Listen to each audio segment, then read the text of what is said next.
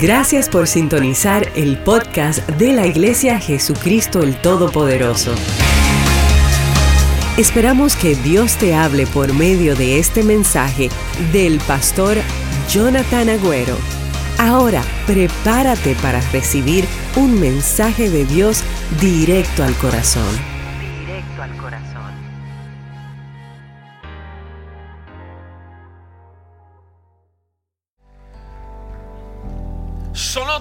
Eres el que nos sostienes. Hoy Dios te ha traído aquí porque Él quiere que sepas que por encima de todo lo que tú puedas planificar, por encima de todo lo que has estudiado, todo lo que tú conoces, Él está por encima de todo eso. Y solo Él te puede llevar a vivir el tipo de vida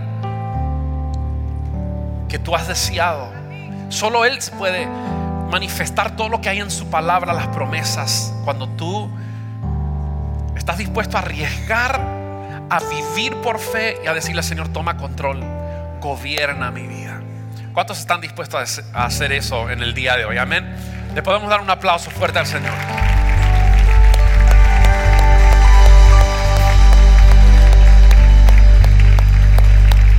Aleluya. Tomen asiento. Si estás aquí por primera vez, qué bueno poder compartir contigo. Bienvenido a Iglesia JTP. Esta es una iglesia, es una familia. Eso es lo que somos, una familia. Aceptamos a todo el mundo, no importa tu pasado, no importa el color de tu piel, no importa por lo que has atravesado, ni las metidas de patas que has tenido. Todos somos imperfectos, pero creemos que la presencia de Dios habita y cambia a cualquier persona y ayuda a cualquier persona y transforma a cualquier persona. Por eso creemos que, que Dios está en este lugar. Yo quiero hablarte hoy acerca de que seamos arriesgados. Hoy vamos a entrar en una zona de alto riesgo.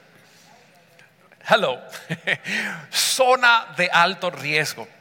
En estos días estaba viendo unos puentes. A mí me fascinan los puentes y la obra de ingeniería y la arquitectura de algunos de los puentes. Cuando tú miras un puente, en realidad un puente, ¿qué es? Eh, generalmente son dos áreas de terreno con un desafío por medio. Eso es un puente. Un puente son dos áreas de terreno. Aquí en, Los Cayos tenemos el Seven Mile Bridge, el puente de las siete millas, ¿verdad? Que uno va y, y, desde un punto no puede ver del otro lado porque son siete millas, es grande. Y verdad, y son dos áreas de terreno y por el medio que hay solamente agua. Hay un desafío por medio. Y yo quiero hoy hablarte un poquito acerca del puente que Dios ha construido para llevarte de lo natural, que es donde quizás estás hoy de vivir una vida común, una vida en lo natural, a la vida que Dios quiere que tú vivas, que es una vida sobrenatural. Diga conmigo, sobrenatural. ¿Cuántos quieren cruzar ese puente? Levanten la mano. ¿Cuántos quieren llegar del otro lado? Estamos aquí en lo natural y quizás tú has visto chispazos de cosas sobrenaturales de Dios, quizás una sanidad o algo, pero Dios no quiere que tú tomes un paseíto y regreses. Dios quiere que lo sobrenatural sea tu destino final, que tú vivas en lo sobrenatural. Y el puente para llegar desde lo natural a lo sobrenatural se llama fe. Di conmigo fe. Esa palabra lo usamos mucho, ¿verdad?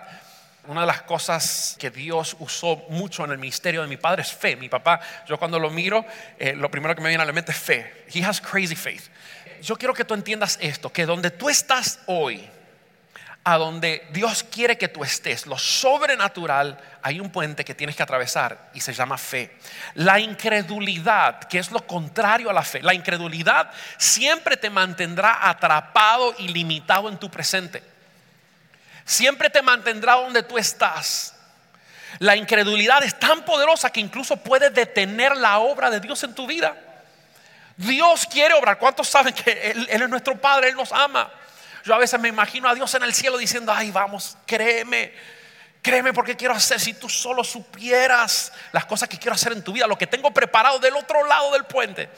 Pero créeme, y a veces no entendemos que la incredulidad es lo que nos detiene a veces vemos obras en otras personas, pero no vemos lo sobrenatural en nosotros o nos conformamos con chispazos. Pero hoy yo estoy aquí para desafiarte porque hoy vamos a cruzar el puente, vamos a cruzar del otro lado. Dios va a aumentar nuestra fe. Alguien una vez dijo que fe es actuando como si Dios está diciendo la verdad. ¿Eh? Me gustó eso. ¿Qué es fe? Fe es actuar como todo lo que tú lees lo crees, sin cuestión. No tengo que preguntar, no tengo que saber por qué, ni razonarlo. Fe es actuando como todo lo que Dios dice es verdad. Y es imposible ver lo sobrenatural a menos que tú creas primero. La, la manera en que todas las promesas de Dios se cumplen en tu vida es cuando tú tienes fe. Y fe es creer antes de ver. Hoy vivimos en una sociedad donde I need to see it to believe it. Necesito ver. Déjame palparlo. Demasiado bueno para ser verdad. Yo necesito ver, dame la prueba. Vivimos en una sociedad donde necesitamos ver. Por eso es que a veces las cosas del reino van contra la cultura, contra la corriente. Puede ser que hayas sido entrenado a mirar, a dudar por las experiencias que has tenido en, tu vida, pero cuando tú llegas a los caminos de Dios, tú tienes que permitir que Él gobierne ahora como acabamos de cantar y como acabamos de decir, que Él renueve tu mente para que puedas entender los principios del reino, que son muy diferentes a los principios de la tierra. Entonces, para poder vivir en lo sobrenatural, ¿qué debo hacer? Se manifiesta esas cosas cuando yo creo, cuando tengo fe. Y aquí es donde muchos se confunden. Tú ves, la fe, no, la fe se mide por acciones y no presentimientos. Escúchame, ¿cómo se mide la fe? ¿Cómo puedo, cuál es el termómetro de la fe para ver cómo estoy? No es por sentir, ay, hoy me siento que tengo fe. No, es por acciones. Es por acciones. La Biblia dice que la fe sin obras es que It's dead. Hay gente que dice, ay, yo tengo fe, yo tengo fe. Fe no es solo creer que existió un Jesús. La fe se mide por acciones y aquí es donde la gente se confunde. La fe se mide por movimiento y no solo por palabras. Y te lo voy a comprobar en el día de hoy. La fe debe ser ejercitada para que sea verdadera. Se tiene que poner en práctica. Tienen que haber riesgos. Digan conmigo, riesgos. It's to get good today. Por eso la Biblia le llama vivir por fe. Le llama caminar por fe. Porque es un estilo de vida. Es un estilo de vida donde yo creo lo que Dios dice y no hay duda que me pueda cambiar mi mente. Aunque lo natural me diga que no se puede sanar el cáncer, porque eso ya está muy avanzado ya y como mi abuelita tenía 20 años, 20 días de vida. Cuando la diagnosticaron, no podía ni caminar, ni limpiarse, no podía ir al baño. 20 días de vida y Dios hizo un milagro, vivió 34 años. La ciencia no, no, no se explica, se juntaron no sé cuántos doctores para decir, mire, señora, donde usted está yendo, va, siga yendo, porque definitivamente es un milagro de Dios. Entonces, son cosas que a veces no se pueden razonar. La Biblia nos llama y nos motiva a vivir por fe, a caminar por fe. La fe se manifiesta arriesgando. Listen to me. Quiero que tú entiendas esto en tu espíritu. La fe se manifiesta arriesgando. If you play it safe, si tú siempre estás oh, siempre a la, eh, mirando y si no estés muy arriesgoso, nunca vas a ver todo lo que Dios quiere hacer en tu vida. Mucho menos vas a ver frutos eh, que Dios quiere usarte a ti para lograr. Gente que vas a orar por ellos y se van a sanar. Personas que van a venir a conocer al Señor. ¿Por qué? Porque se trata de arriesgar. La fe se manifiesta arriesgando y tomando riesgos. Y hoy yo quiero compartirles a ustedes y le voy a explicar un poquito este punto, se lo voy a hacer ver por medio de una historia que todos nosotros, al menos los que han leído la Biblia o han venido a la iglesia por un tiempo, conocen. Vamos a leer la historia donde los discípulos están en una situación muy difícil y Pedro está a punto de arriesgarse. ¿Cuántos aquí están en una situación difícil personal? Levante su mano, no tienen que decirla, no tienen, ¿sí? Eh, pero que están en una situación difícil, que a veces no sabes qué hacer, cómo vas a resolverla, cómo vas a encontrar la manera o la salida. Así estaba Pedro. Y él está a punto de arriesgar. Yo quiero hablarte un poquito acerca de riesgo. ¿Qué significa riesgo? Esa palabra, riesgo, es decidir o actuar sin un final garantizado. Escúchame, cuando tú tomas un riesgo, tú estás actuando, te estás determinando a hacer algo sin tener el final asegurado, sin tener la seguridad y la garantía de que lo que estás haciendo te va a resultar. Eso es un riesgo. Y en la vida todos nosotros arriesgamos. Usted vino y se sentó en esa silla y arriesgó que esa silla, las tuercas estaban bien, porque si no se pudiera haber caído, ¿no? Pero usted tuvo fe y tomó el riesgo de que se iba a sentar ahí, tiró todo el peso, no que son pesados, no, no estoy diciendo que son pesados, pero todo el peso que usted tiene sobre esa silla, creyendo que la silla lo iba a aguantar. La gente invierte en la bolsa de los valores. Esto es un riesgo. Porque así mismo como Bitcoin se puede disparar a 20 mil y después puede bajar a 5 mil y después otra vez a 30 y pico mil. Es un riesgo, puede estar arriba, puede estar abajo, pero la gente invierte. Tomamos riesgos en la vida. ¿Cuántos dicen amén? Tomamos, tomar riesgo es parte de nuestra vida. Pero es interesante como tomamos muchos riesgos en la vida, pero no apostamos en Dios. Muchas veces no tomamos riesgos para las cosas que tienen que ver con el, con el reino. And we don't bet on God. Muchos personajes en la Biblia tomaron riesgos, tuvieron que accionar sin estar seguros de que lo que estaban haciendo iban a funcionar. Me viene a la mente Esther. ¿Se acuerdan de Esther? Ella dijo, bueno, me voy a presentar delante del rey, lo voy a interrumpir y en esa cultura, en ese tiempo, si tú molestabas al rey, aunque fueras la esposa del rey, ahí mismo, si él no extendía el cetro y te perdonaba, ahí mismo quedabas, te mataban por falta de respeto. Pero había algo, había una injusticia que estaba aconteciendo a favor de Israel. Y, entonces ella dijo, bueno, yo para este momento estoy aquí. Ella entendió que había un propósito. Ella dijo, si tengo que perecer, perezco, pero esto es lo que tengo que hacer. Y arriesgó su pellejo sin saber. Dios estuvo en la situación, se arregló pudo intervenir, el pueblo de Israel fue liberado y ella quedó con vida. ¿Sí? Pero tomó un riesgo. Me viene a la mente también los amigos de Daniel, ¿se acuerdan? Cedrac, Mesach y Abednego. Dice la Biblia que eh, este hombre hizo un, el rey Nabucodonosor hizo una estatua grande dijo, todo el mundo, cuando empiecen a sonar los músicos, tienen que postrarse y cuando escuchen la música y adorar esta imagen. Y la imagen, la imagen era de él, ¿verdad? He was the man. él era el hombre. Así que comenzaron a tocar la música y se postraron todo el mundo, pero quedaron tres amigos porque no se iban a postrar delante de nadie que no fuera Dios. Y después lo trajeron porque el castigo de no postrarte ante la imagen era que te iban a traer en un, te iban a tirar en un horno de fuego. Y para colmo, el que no se, se postraba delante de la imagen lo iban a calentar siete veces más. Y aquí está Cedrac, Mesac y Abednego y dije, mira rey, el Dios que yo sirvo es fiel y poderoso para librarme del horno de fuego.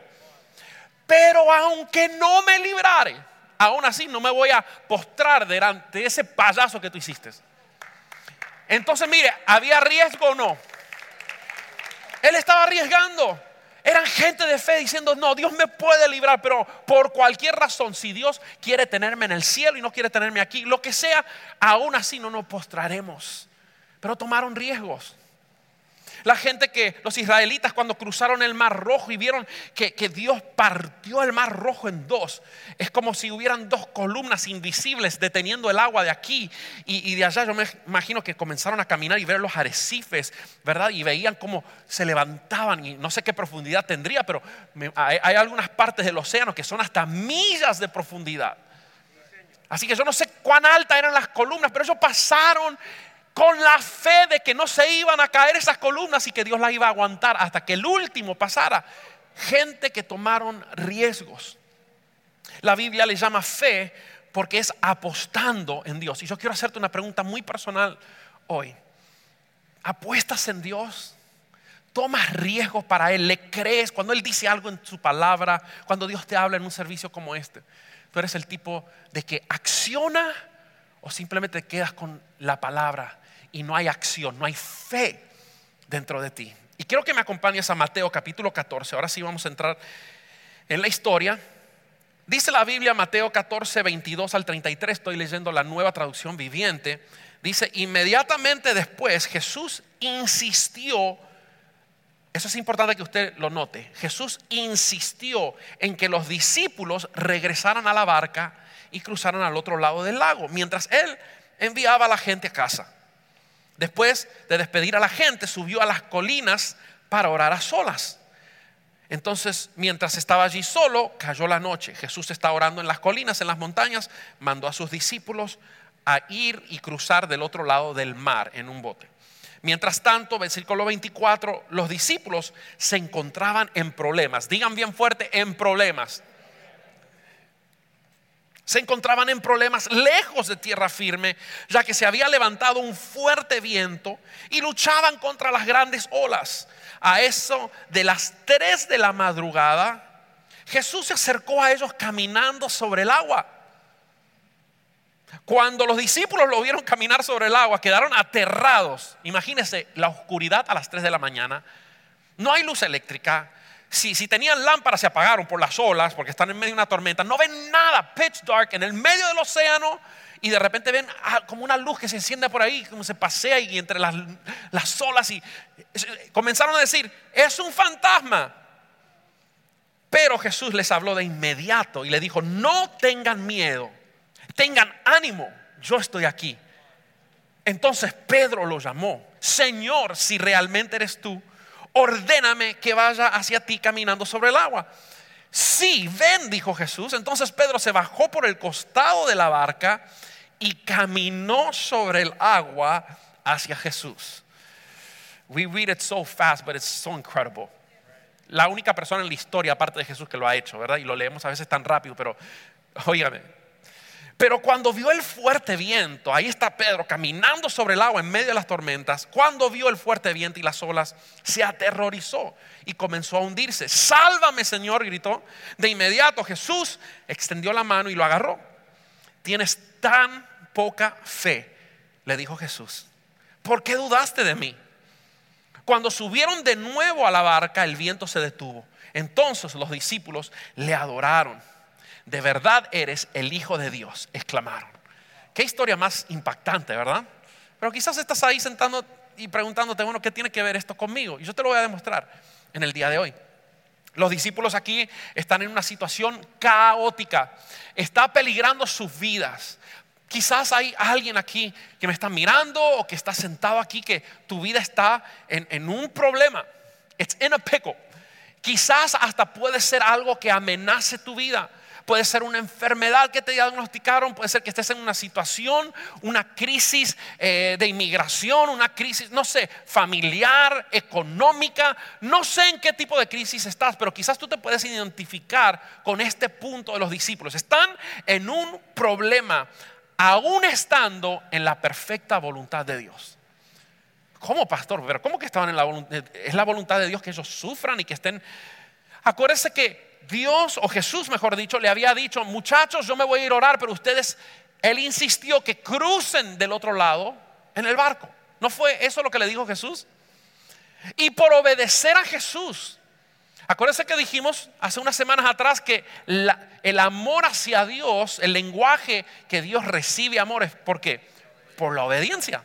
Ellos están en la perfecta voluntad de Dios obedecieron a Jesús, dijeron, sí Señor, vamos a hacer lo que tú nos mandas, se montaron en el barco y fueron. Y aún estando en la voluntad de Dios, están en una situación caótica. Y yo quiero detenerme hoy para hablarle a aquellas personas que hoy, estando en la voluntad de Dios, haciendo lo correcto, congregándote, diezmando, aún así te ves en medio de una tormenta. Porque a ti Dios te quiere hablar en el día de hoy. Jesús había insistido que los discípulos regresaran a la barca y cruzaran del otro lado. Y ellos hicieron exactamente lo que Dios o lo que Jesús les pidió. Estaban en obediencia. Ahora, el versículo 24 en la Reina Valera 1960 habla acerca del viento. Y el viento dice que es, estaba contrario. Digan conmigo contrario. Quiere decir que si el, el barco se quería mover hacia el norte, el viento estaba soplando hacia el sur. Y cuando el viento está soplando hacia el sur y tú estás queriendo ir hacia el norte, ¿qué sucede? No vas a ningún lado. El viento está contrario. Estaban ahí, yo no sé cuánto se demoraría ese cruce, pero esta gente estuvieron luchando por mucho tiempo, ya quizás habían dicho o pensado al menos aquí vamos a partir. Aquí ya no llegamos al otro lado, hasta aquí llegó nuestra vida, por lo menos vimos unos cuantos milagros de Jesús, gloria a Dios, ¿verdad? Y estaban, no sé, quizás ya pensando en sus familias, no sé qué estarían pensando, pero el viento estaba contrario, están yendo para un lado, pero la tormenta lo está empujando para el otro. ¿Alguna vez has comenzado a querer y te has comprometido a querer agradar a Dios? mira, yo voy a comenzar los primeros pasos voy a servir a Dios, voy a comenzar, me voy a involucrar en la iglesia para ayudar a los demás, voy a hacer algo y en el medio que tú te comprometes comiences a recibir una tormenta en tu vida, algo que tú no entiendes. ¿A alguien le ha pasado? Levante la mano, para que los que están pasando la hora no se sientan, ¿verdad? Solos. A veces es cuando más estás en la perfecta voluntad de Dios que se levantan tormentas. No te sientas raro, no es que Dios te ha dejado. Y lo vamos a ver ahora. En medio de todo este caos a las 3 de la mañana, en la oscuridad, Jesús se les aparece y les dice esto, les dice, no tengan miedo muchachos, tranquilos, tengan ánimo, yo estoy aquí. O sea que en medio de la tormenta reciben un sermón. En medio de la tormenta reciben un mensaje, como estás recibiendo tú hoy. Vamos a decir que esta es la barca y tú tienes tus problemas, tú estás en, tu tormenta, que estás viviendo en tu casa o en tu familia o en cualquier área de tu vida. Y hoy, por alguna manera, por la voluntad de Dios, estás aquí en este lugar y Dios tiene este mensaje que te está hablando a ti. Y eso es lo que están recibiendo los discípulos. Aquí están en tremenda crisis y viene Jesús y les da un mensaje. Tranquilos muchachos, yo estoy en control, soy yo, tengan ánimo. Ahora, noten esto, los doce oyeron el mismo sermón, ¿o no? Los doce discípulos que estaban en la barca oyeron el mismo mensaje. No teman, no tengan miedo, tengan ánimo, yo soy. El mismo mensaje, pero Pedro fue el único que respondió. Diga conmigo, Pedro fue el único que respondió. Y él le dice a Jesús, le pide algo, le dice, ordéname a que yo pueda ir hacia ti caminando sobre el agua. Tú ves, hay veces donde Dios te trae a un lugar como este y hay una palabra general que se está hablando sobre la congregación, pero a veces tú no te puedes conformar con una palabra general. A veces tú necesitas una palabra específica. Y tú necesitas comenzar a indagar y decirle, Señor, no me basta con esto. Yo necesito que tú me hables específicamente a mí. Yo necesito ponerme de rodillas porque te necesito. Pedro no se conformó con lo que estaba oyendo ahí. Él necesitaba accionar. Acuérdese que la fe es qué? Acción. La fe siempre te va a llevar a hacer algo. No solamente decir, uy, estuvo bueno el mensaje del pastor. Uy, qué linda historia, muy buena. It encouraged me. Me motivó. No, siempre te va a ayudar y te va a llevar a tomar acción. Y yo quiero que tú puedas verte a ti en la vida de Pedro. Porque aquí hay Pedros en JTP solamente, ¿verdad? Pedros y perlas, ¿verdad? Si eres una ama. Eh, personas que accionan en la fe. Y me encantó lo que Pedro hizo. ¿Ves? Cuando tú oigas una palabra en un mensaje como este, no te detengas ahí. No te conformes con venir a un servicio. No te conformes con solamente estar dentro de la barca. Tú tienes que salir. Somebody gets it. Ahí hay alguien que lo entendió. Tú necesitas una palabra específica donde Dios puede decirte, Pedro, ven, donde tú escuchas su voz dirigida a tu situación específica, a tu situación personal, donde Dios habla directamente a tu vida, a lo que estás haciendo eh, o estás atravesando en ese momento. Y, yo creo que Pedro, cuando él vio eso, dijo, Señor, yo necesito experimentar lo sobrenatural. Yo no quiero quedarme en lo natural. No quiero que solo salves mi vida. No quiero conformarme con la salvación solamente, Dios. Yo quiero caminar sobre el agua. Y eso es un pedido sobrenatural. Hoy yo te estoy hablando de cómo tú puedes vivir una vida en lo sobrenatural. Porque Dios te garantizo, no por lo que digo yo, sino por lo que dice la palabra, que no te quiere viviendo una vida común y normal. ¿Cuándo fue la última vez que viste un milagro? ¿Cuándo fue la última vez que tus hijos vieron un milagro en tu casa y dijeron, wow, papá es un hombre de Dios. Yo quiero ser como papá. ¿Cuándo fue la última vez que, que, tuviste una crisis que tú no estabas en control, pero fuiste a Dios? Y Dios te habló porque fuiste a Él y te dio una palabra específica y saliste de la barca y tomaste un riesgo sin saber qué iba a pasar. Y los riesgos en Cristo hoy se transforman en testimonios mañana. Lo voy a decir otra vez, los riesgos en Cristo hoy que tú tomas, a veces hasta con miedo porque no sabes qué va a pasar. Yo no sé si alguna parte de Pedro quizás estaba atemorizado cuando dice la Biblia que salió por el costado del barco, así el primer paso. Acuérdese que el mar no estaba serenito, ¿ok? No es como lo pintan a veces, que Pedro está saliendo de la barca y está todo el mar sereno, no, tormenta. Y sale y el primer paso diciendo, bueno, aquí, si me voy, me voy. Tres de la mañana para colmo. Hubo riesgo, pero Dios estuvo ahí. Los dos están aquí en la voluntad de Dios. Miren esto. Pero Pedro quería experimentar más. Y yo quiero que tú entiendas que la razón por qué Dios a veces te permite experimentar tormentas en tu vida, la razón por qué quizás ahora mismo estás en medio de un problema, es porque Él quiere que tú lo puedas ver a Él como nunca antes lo has visto verlo a Él en medio de una tormenta.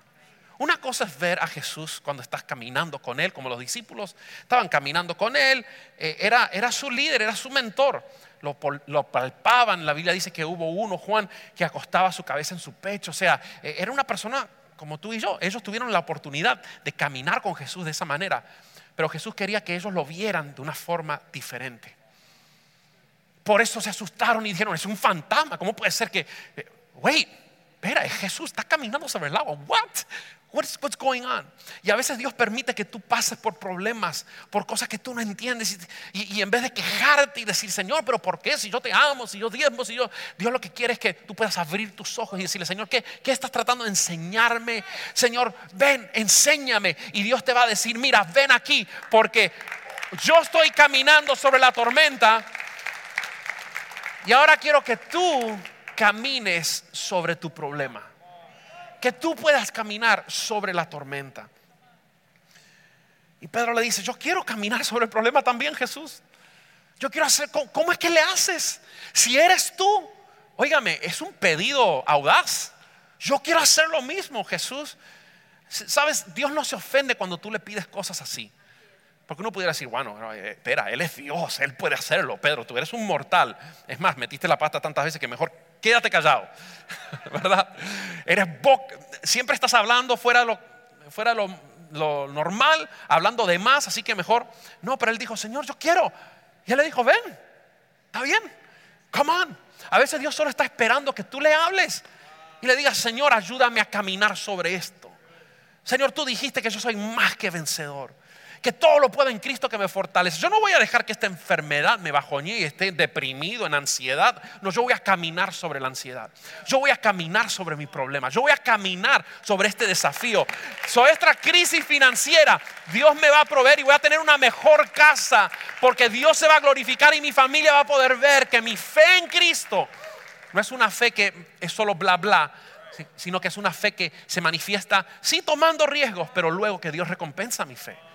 ¿Cuántos dicen amén? Así que quiero que por favor entiendan esto, porque hay 12 en la barca, los 12 son discípulos de Jesús, los 12 están en la voluntad de Dios, obedeciendo a Dios, amándole con todo el corazón, pero solo uno dio un paso de fe.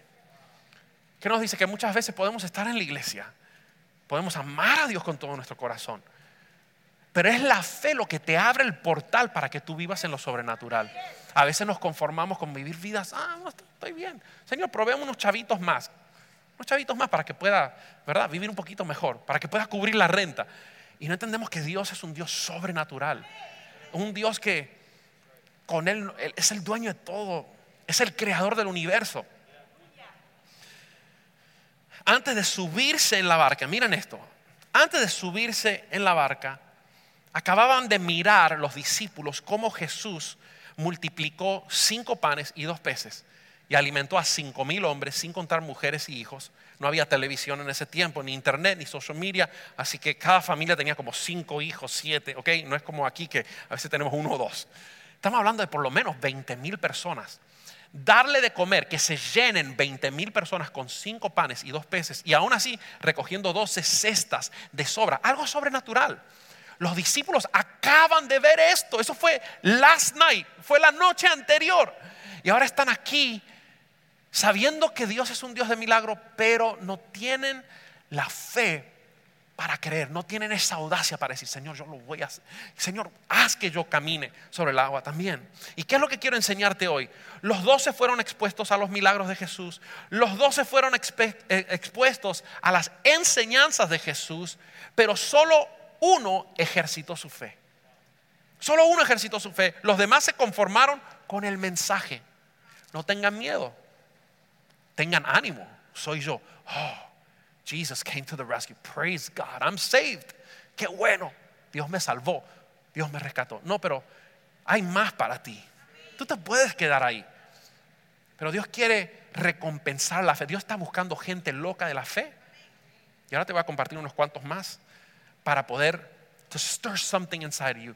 Yo lo que le estoy pidiendo al Espíritu Santo que haga hoy, que pueda darte una inconformidad espiritual para que tú digas, hay más, hay más. Y es más, muchos de ustedes ya lo estado sintiendo.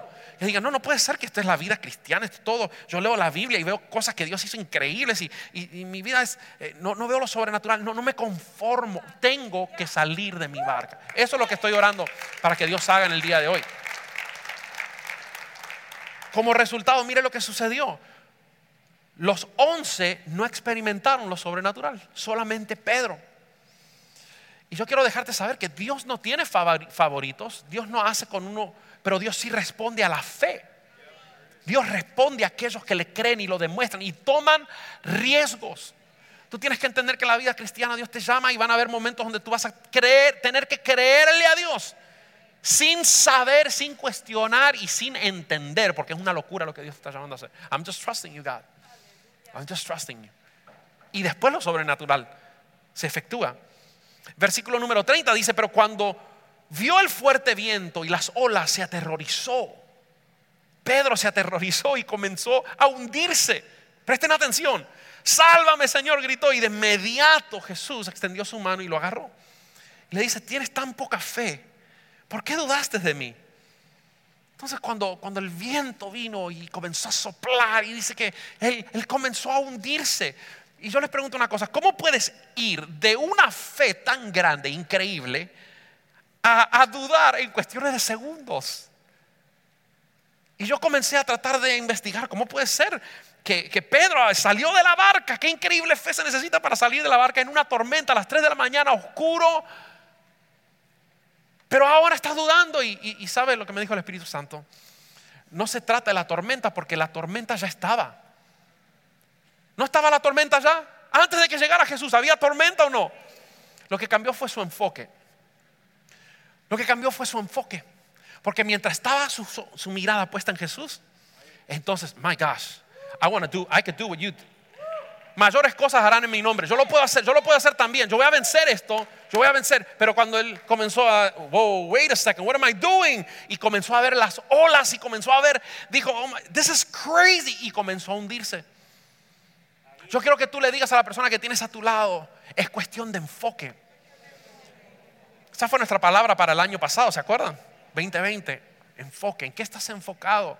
Estás enfocado en el problema. Por eso es que... Eh, vemos eh, a David contra Goliat. El ejército entero de Israel estaban atemorizados porque estaban enfocados en el tamaño del gigante. Pero David cuando mira a Goliat está enfocado entre las piernas de Goliat. Dice, este es un incircunciso. Esto no ha, no ha ido al doctor este tipo. ¿Sí? Quiere decir que no está bajo pacto, no está cubierto por la cobertura de Dios. Así que este incircunciso filisteo se va a caer y le fue arriba. Y era el más pequeño. ¿Por qué? Porque estaba, e, es cuestión de enfoque. Digan conmigo, es cuestión de enfoque. Si quieres caminar sobre el agua, tienes que salir de tu barca. Y termino con esto, tengo mucho más, pero se me acabó el tiempo. Los once discípulos, lo único que pudieron decir es, ah, mi hermano caminó sobre el agua. Mi hermano Pedro. El hermanito Pedro caminó sobre el agua. ¡Wow! ¡Qué testimonio! Tiene que llegar un momento donde tú te cansas de hablar de los testimonios de las demás personas. Y decir, yo quiero Dios para mí. Él me ama a mí también. All they could do is piggyback on Peter's testimony. Lo único que podían hacer los demás once es hablar del testimonio de Pedro. Pedro sí caminó sobre el Yo lo vi, yo estaba ahí. Y yo quiero dejarte saber, porque aquí hay muchas personas a veces que oímos de lo que Dios está haciendo. Ayer en el grupo de vida estábamos eh, hablando y, y dieron testimonio líderes de grupos de vida que en medio de la pandemia, con todo el desafío, tanto jóvenes como adultos, sus grupos se multiplicó en vez de cerrarse. ¿Y cómo? Porque tomaron el paso. Estaba hablando con personas porque Leo me presentó una lista el día viernes de los que se habían eh, comprometido en venir al entrenamiento que tuvimos ayer. Y me dio personas en verde, que son los que habían confirmado, personas en amarillo, que eran los que estaban EFI, como si, como Y después los que estaban en rojo, que habían dicho no puedo. Entonces yo comenzó a mandar textos y a llamar a algunos de los que estaban en amarillo y en rojo. Si el hermano, te esperamos, quisiéramos que estés aquí. Y bueno, algunos de ellos me comenzaron a decir, no, es que no voy a estar, voy a estar fuera del país. Otros me dijeron, no, es que tengo un compromiso que desde hace tiempo ya tenía eh, planificado. Otros me dijeron que tenían que trabajar. Y en mi humanidad yo dije, bueno, entiendo. Hay gente que tiene que trabajar. Yo, yo entiendo. Con el costo de vivir de aquí, de los Estados Unidos, de Miami, que está subiendo. Y yo entiendo. Pero después, después fui a una persona que yo sé que trabaja los sábados y le dije, hey, ¿vas a venir mañana? La persona me dijo, sí. Y me quedé así diciendo, bueno, pero no trabajas los sábados. Sí, pero pedí el día. El Espíritu Santo, cuando voy a esto, me habla y me dice, hay gente que están dispuestos, y yo no estoy diciendo esto para ofender a nadie, pero hay momentos donde tú tienes que salir de la barca. Y a veces tú puedes decir amén, amén, amén, una predicación como esta, pero no es hasta que te toque un punto y te haga ver, decir, bueno, tendría que haber salido ayer de mi barca y me quedé. Dios ha hecho demasiado conmigo, pero no estoy dispuesto a ser un líder de grupo de vida, a ganarme en mi familia al Señor, a venir a entrenarme. Óigame, le preparamos todo, le teníamos cafecito, le teníamos donuts, ¿verdad? Gratis lo hacemos, te vamos a entrenar, te vamos a equipar para que tú puedas ganar a tus personas, pero aún así a veces no salimos de nuestra barca. Y digo ese ejemplo como pudiera ser cualquier otro ejemplo.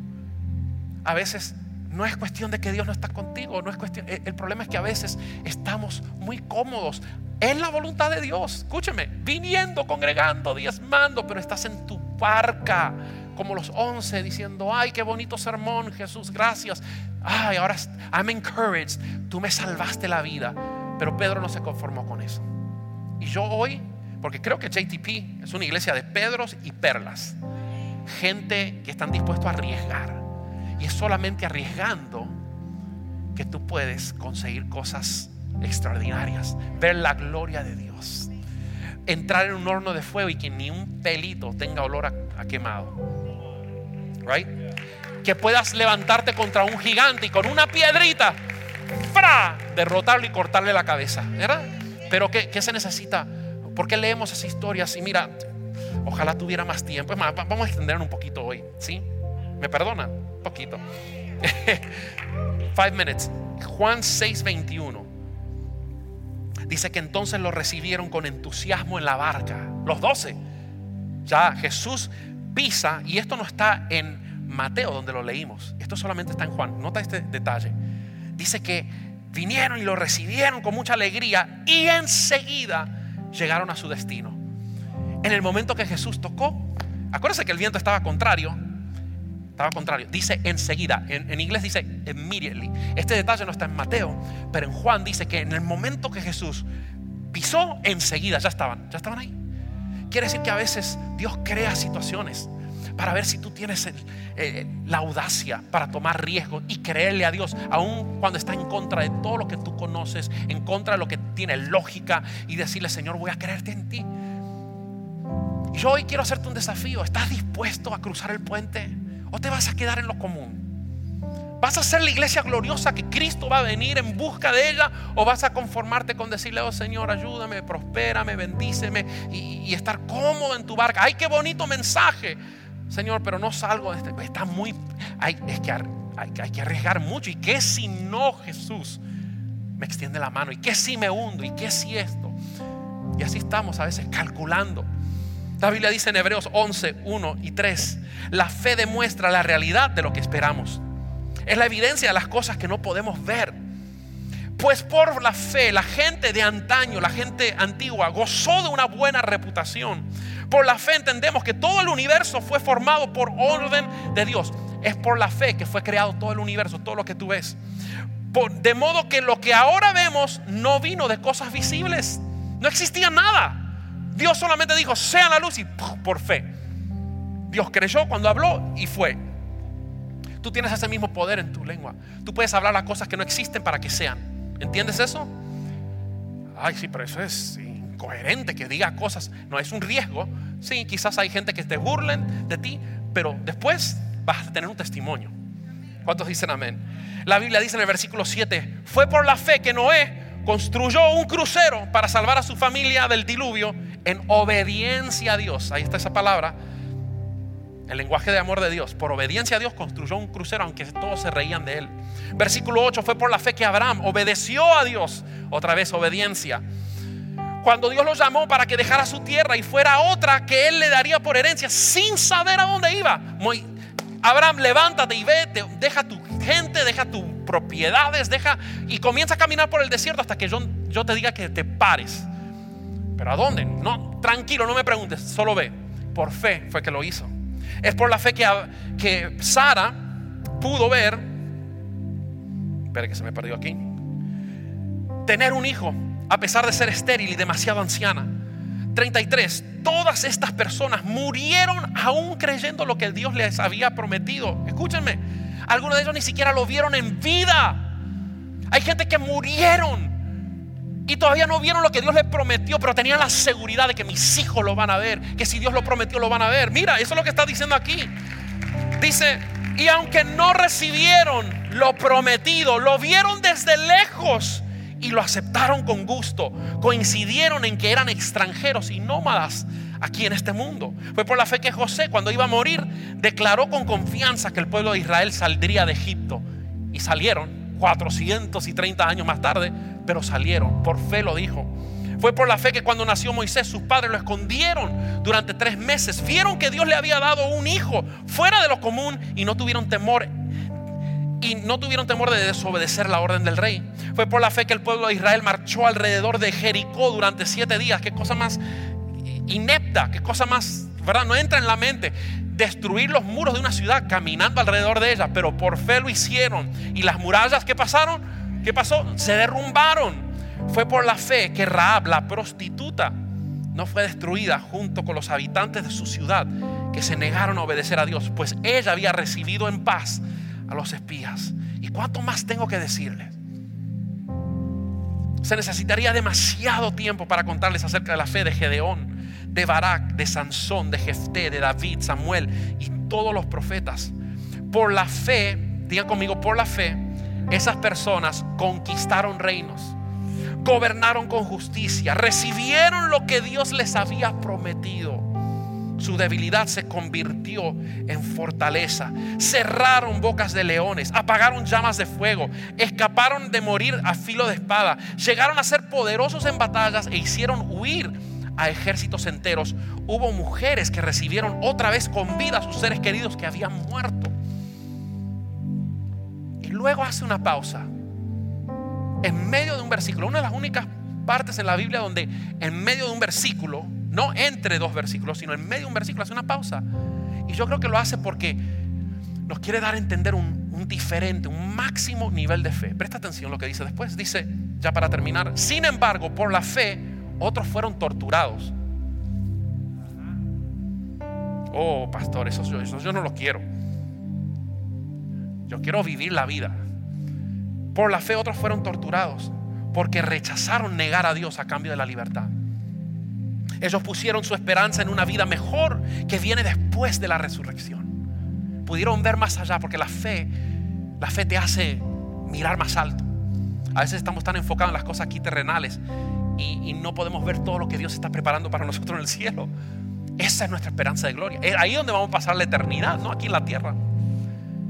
Algunos fueron ridiculizados y sus espaldas fueron laceradas con látigos. Otros fueron encadenados en prisiones.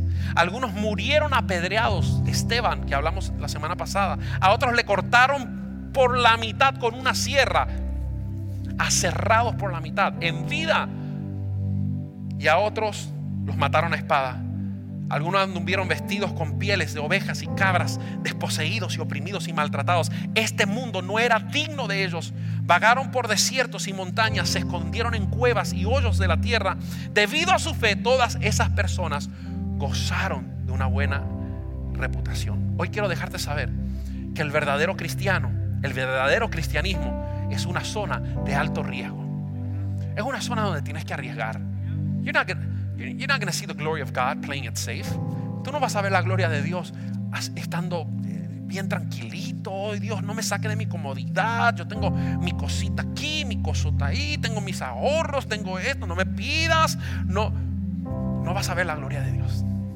Yo voy a pedir que todos nos pongamos de pie en el día de hoy. Porque Dios está buscando una iglesia de gente arriesgada. De gente que estén dispuesta que si Dios dice, mira, hay que morir por el Evangelio, diga, with pleasure. Es un honor morir por aquel que dio su vida por mí. ni un amén. My goodness. Tuvo duro esto, ¿eh? Ah, no me deja oír la máscara. Sí, debe ser. El profeta dice que no. Debe ser. No hay mejor vida que vivir arriesgando todo para el reino del Señor. Es a todo nada. Tú tienes, tienes la decisión pero Dios responde de acuerdo a tu decisión. Tú puedes quedarte en la barca y ser parte de los once, o tú puedes ser Pedro. Y si Señor, no me conformo con esto, yo quiero lo sobrenatural. ¿Quieres tener testimonio? Arriesga. Arriesga. Arriesga, métete. Primeros pasos, abre tu grupo de vida, comienza a hablar en tu trabajo, invita a la gente, ora por los enfermos, ponle manos. Fíjate, pandemia, ni agarra tu hand sanitizer, ¿verdad? You sanitize your hands and then you lay hands on the sick. Y, vamos a hacer la obra de Dios. Padre, te doy gracias por esta, esta mañana que tú nos has desafiado, comenzando conmigo, de no conformarnos con ser salvos y estar en la barca y escuchar un bonito sermón que nos da ánimo. Ten ánimo, soy yo. Señor, gracias Gracias porque yo sé que esta es una iglesia de Pedros y de perlas y de gente llena del Espíritu Santo que van más allá de lo común, que están dispuestos a arriesgar. Señor, ábrenos la mente, ábrenos nuestros ojos, quítanos las vendas que a veces no nos deja ver las cosas grandes que tú quieres hacer a través de nosotros. No queremos conformarnos con lo normal. Señor, cuando tú nos has dicho que fuimos creados para lo sobrenatural. Queremos ver milagros, queremos ver prodigios. Señor, queremos ver que cuando hablamos cosas suceden, cuando declaramos cosas, Señor, eh, las cosas se, se dan. Cuando oramos por enfermedades, las enfermedades tienen que huir. Señor, queremos ver cosas sobrenaturales, queremos caminar sobre los problemas. No queremos hundirnos en ellos, al contrario, queremos caminar sobre ellos. Dios le está hablando a personas aquí que se estaban hundiendo en sus problemas, estaba ya hundido, pero hoy la gracia del Señor, su brazo se extendió hacia ti, te está levantando y te dice, mira, desde este día en adelante tú vas a caminar sobre los problemas, porque el Dios Todopoderoso es tu Padre y tú tienes toda potestad dada por Dios para que puedas caminar sobre los problemas. Yo lo declaro en el nombre de Jesús y te doy gracias Dios por las cosas que tú le estás hablando específicamente a personas hoy. Determinaciones que hoy van a tener que tomar porque hoy aprendimos que la fe es acción, no solamente palabras ni emoción. Gracias Señor porque creo que personas hoy van a accionar, van a comprometerse, van a hacer cosas que hace tiempo tú lo estás llamando a que hagan. Y te doy gracias Señor por su obediencia, porque esa es muestra de que te aman genuinamente. En el nombre de Jesús. Amén. Y amén.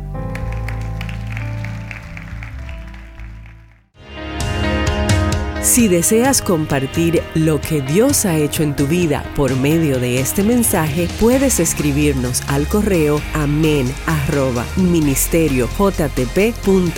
Y si deseas ser parte de lo que Dios está haciendo en la Florida, puedes enviar tu donación entrando a nuestra página web ministeriojtp.com. Y te esperamos en el próximo episodio del podcast de la Iglesia Jesucristo el Todopoderoso.